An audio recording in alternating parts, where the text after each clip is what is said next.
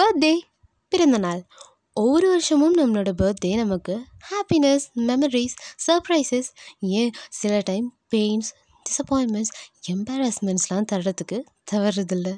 பிறந்த நாள் ஒரு வகையான கொண்டாட்டம். அதெல்லாம் இல்லை.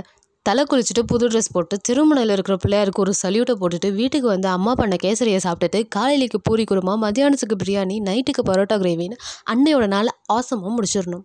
Bro birthday is just another day in my life bro அவ்வளோதானா சும்மா நாலு ஃபோட்டோஸ் முடிஞ்சால் ஒரு வீடியோ எடித்து அடுத்தவங்க எனக்காக போட்ட ஸ்டேட்டஸை ஸ்க்ரீன்ஷாட் எடுத்து ஏன் ஸ்டேட்டஸில் வைக்கலன்னா அன்னைக்கான பர்த்டே ஃபுல்ஃபில்லே ஆகாது. நோ நோ நோ பர்த்டே அன்றைக்கி நம்ம எப்போவோ கெட்டதுன்னு ஞாபகம் வச்சு கிஃப்ட் பண்ணுற அப்பா அம்மா ஃப்ரெண்ட்ஸோட சர்ப்ரைசஸ் ஸ்கூல் படிக்கிறப்போ எல்லாரும் யூனிஃபார்மில் இருக்கிறப்ப நாம் மட்டும் கலர் ட்ரெஸ்ஸில் இருக்கிறது பனிஷ்மெண்ட்ஸ்லேருந்து எஸ்கேப் ஆகிறது இதெல்லாம் வேறு லெவல் ஃபீல் தெரியுமா? ஆனால் வாழ்க்கையோட ஓட்டத்தில் இது எல்லாமே குறிப்பிட்ட காலம் மட்டுமே அனுபவிக்கக்கூடிய விஷயங்கள் தானே?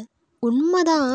ஆனால் இதுவரை கொண்டாடின அல்லது கடந்து வந்த பிறந்த நாட்களில் ஏதோ ஒன்று ரெண்டு வருடங்கள் மட்டும் மனசில் ஃபெவிபாண்ட் போட்ட மாதிரி ஒட்டிடுறதில்ல. ஆமாம் தானே?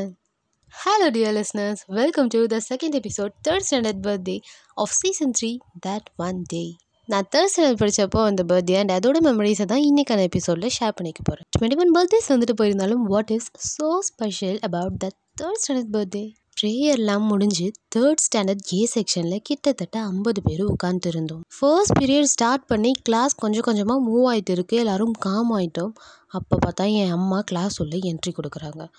பர்த்டே ஏதாவது ஸ்பெஷலாக லஞ்ச் ப்ரிப்பேர் பண்ணி எடுத்துகிட்டு வந்திருப்பாங்களோ அப்படின்னு எட்டி கையில் என்ன இருக்குன்னு பார்க்குறேன் கையில் லஞ்ச் பேக் இல்லை. என்னாச்சு? யாருக்காவது உடம்பு சரியில்லை என்னவா இருக்கும்? எதுக்கு இப்போ வந்திருக்காங்க? அதுவும் ஃபர்ஸ்ட் பீரியடில் என்ன நடந்திருக்கும்? அப்படி இப்படின்னு மனசுக்குள்ளே ஆயிரம் கேள்விகள். அம்மா என் கிளாஸ் மிஸ் அமளி மிஸ் கிட்ட ஏதோ பேசினாங்க கொஞ்ச நேரம். அப்புறம் அமளி மிஸ் சொல்கிறாங்க she'll be a new class டீச்சர்னு நான் செம்ம ஷாக் ஆகிட்டேன் ஏன்னா அம்மா அப்பா வேற ஒரு ஸ்கூலில் டீச்சராக ஒர்க் பண்ணிட்டு இருந்தாங்க.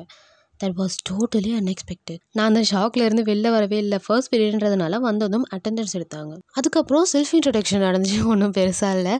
My name is Daphne I am from Greece அப்படி எல்லாரும் நேம் அண்ட் பிளேஸ் சொல்லிட்டு உட்காந்துருந்தாங்க நான் தேர்ட் பெஞ்சில் தேர்டாக உட்காந்துட்டு இருந்தேன் அம்மா என்கிட்ட வந்ததும் எழுந்து நின்று அம்மா அப்படின்ட்டு சிரித்தேன் பர்த்டேன்னு கூட பார்க்கலையே.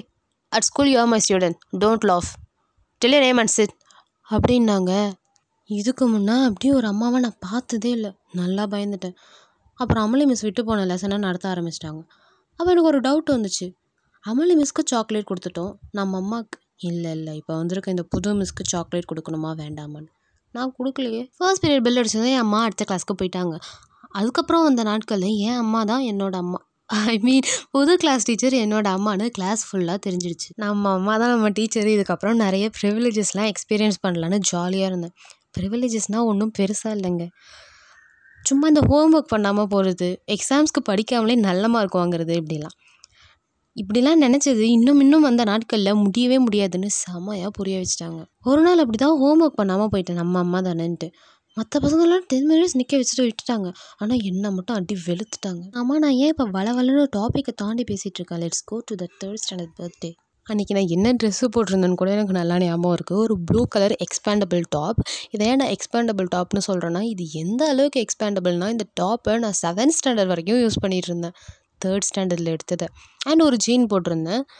இதுக்கு ஒரு சம்மந்தமே இல்லாத ரெண்டு bangles black colour cut shoes and some சுத்தமாக மேட்ச் ஆகாத ஆரஞ்சு கலர் சைடு ரோஸ் ச சே பெங்களூர் ரோஸ் அண்ட் பின்னாடி குண்டு மல்லி வச்சுட்டு இருந்தாங்க ஒரு பெரிய பொட்டு வேறு.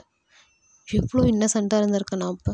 அன்றைக்கி என் அப்பா என்னை நிறைய ஃபோட்டோஸ்லாம் எடுத்தாங்க. ஏன்னா சுட்டி டிவியில் காம்படிஷனுக்காக சிங்கிங் டான்ஸிங் ஸ்பீச் எது வேணால் பண்ணலான்னு சொல்லிட்டு ஃபோ ஃபோட்டோஸ் கேட்டிருந்தாங்க சுட்டி டிவியில் அதுக்காக எடுத்திருந்தாங்க. ஒவ்வொரு புகழுமே சாங் இருக்குல்ல அந்த சாங்கை தான் மூணு நாளாக எங்கள் அம்மா எனக்கு ப்ராக்டிஸ் பண்ணியிருந்தாங்க. நாலாவது நாள் தான் என் பர்த்டே வந்துச்சு.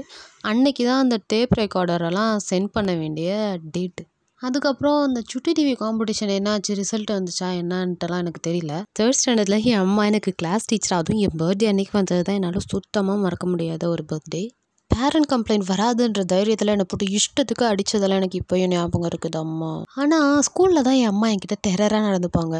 ஸ்கூல் முடிஞ்சு அந்த வீட்டுக்கு போகிற கேப் இருக்குல்ல அதுலேயே என்னை கன்வின்ஸ் பண்ணிடுவாங்க. ஒரு சாக்லேட் வாங்கி கொடுத்தா போதும் தான் என்னை கன்வின்ஸ் பண்ண. அதுக்கப்புறம் வீட்டுக்கு போய்ட்டு அப்படியே டோட்டலி வேறு மம்மி ரொம்ப ஃப்ரெண்ட்லியாக ஜாலியாக நான் என்ன நடந்தாலும் இது வரைக்கும் என் அம்மாட்ட எல்லாத்தையும் ஷேர் பண்ணிவிடுவேன் வெளியில் நடக்கிறது எல்லாத்தையும் என் அம்மா என்கிட்ட ஷேர் பண்ணிவிடுவாங்க ஒரு ஃப்ரெண்ட்லி பாண்டிங் தான் இப்போ வரைக்கும் இருக்குது வீட்டில் இருக்கிற மாதிரியே ஸ்கூல்லேயும் என் அம்மா என்கிட்ட இருந்திருந்தாங்கன்னா நான் எப்படி பிஹேவ் பண்ணியிருப்பேன் எப்படி நடந்துட்டு இருந்திருப்பேன்னு எனக்கு தெரியல. பட் அவங்க கரெக்டாக ஈக்குவலாக பேலன்ஸ் பண்ணி கொண்டு வந்திருக்காங்கன்னு தான் சொல்லணும். வெளியில் எவ்வளோ கஷ்டமான என்ன சோகமான சுச்சுவேஷன்ஸ்லாம் நடந்தாலும் வீட்டுக்கு வந்து அப்பா அம்மா கிட்ட ஷேர் பண்ணிட்டா எனக்கு எல்லாமே சரியாயிடும். என் ஃப்ரெண்ட்ஸ் இப்போ கூட கேட்பாங்க ஏய் நீ இன்னுமுமே வெளியில் நடக்கிறதெல்லாம் அம்மா கிட்ட சொல்லிட்டு தான் இருக்கியாடி? அப்படின்ட்டு.